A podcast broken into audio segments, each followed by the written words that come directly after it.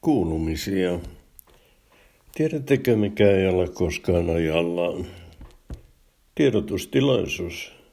Ennen sellaisen alkua ehtii hyvin kuunnella Schubertin keskeneräisen sinfonian. Onneksi se jäi kesken.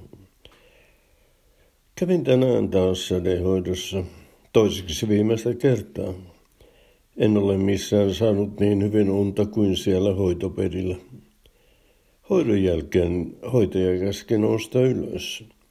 Sanoin, että enkö saisi vähän vielä makoilla tässä.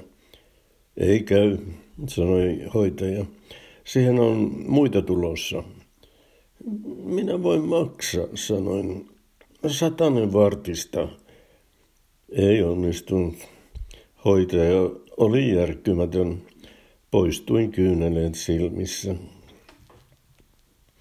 Olen katsonut Netflixiä. Telkkarista ei tule mitään. Äsken katsoin ranskalaista sarjaa, jonka nimi on ranskaksi Dix Son. Siinä Son on nenä A. Nimi on vapaasti käännettynä agentit. Petytte, kun kerron, että ne eivät ole salaisesta palvelusta. Nämä edustavat näyttelijöitä ja kilpailevat filmidiileistä.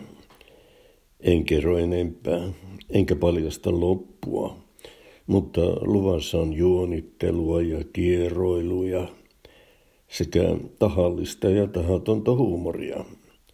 Ja tietenkin ennen kaikkea kuuluisaa ranskalaista charmia parisilaisin mausteen. USAn uusi pressa, Joseph Robin Hood Biden, on ryhtynyt toimeen riuskasti. Ovaali työhuoneesta on viety kaatopaikalle kaikki, mikä vähänkin muistuttaa Trumpista. Presidentti istuu työpöytänsä ääressä aamuvarhaisesta yömyöhään asetuksia allekirjoittaen.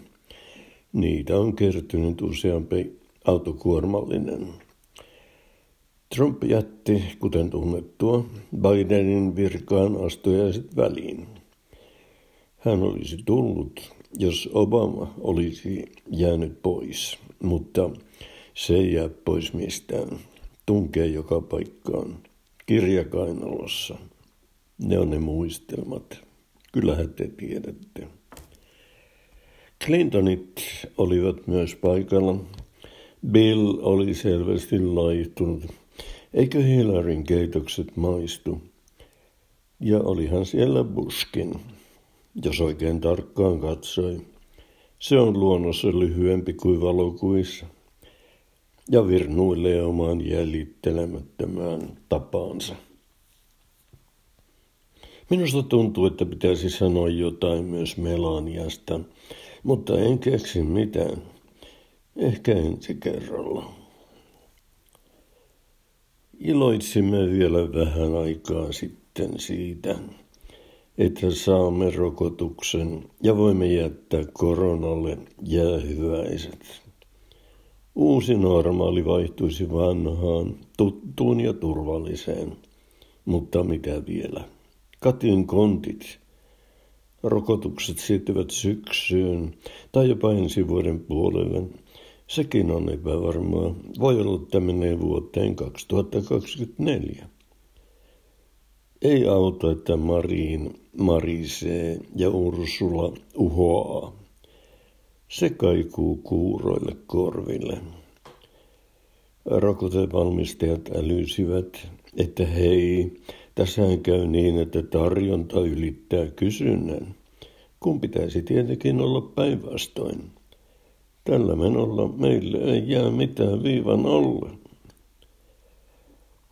No, se on vain yksi selitysmalli ja luultavasti päin honkia. Syyt ovat muualla. Rokotteet viipyvät ja me kärvistelemme. Loppujen lopuksi se tekee meille vain hyvää. Kärsimykset palkitaan jos ei tässä maailmassa, niin seuraavassa. Sitä odotellessa voi katsella Netflixiä. Dixpur Sang loppuu, mutta uutta pukkaa koko ajan. Suru pois ja kukkarintaan.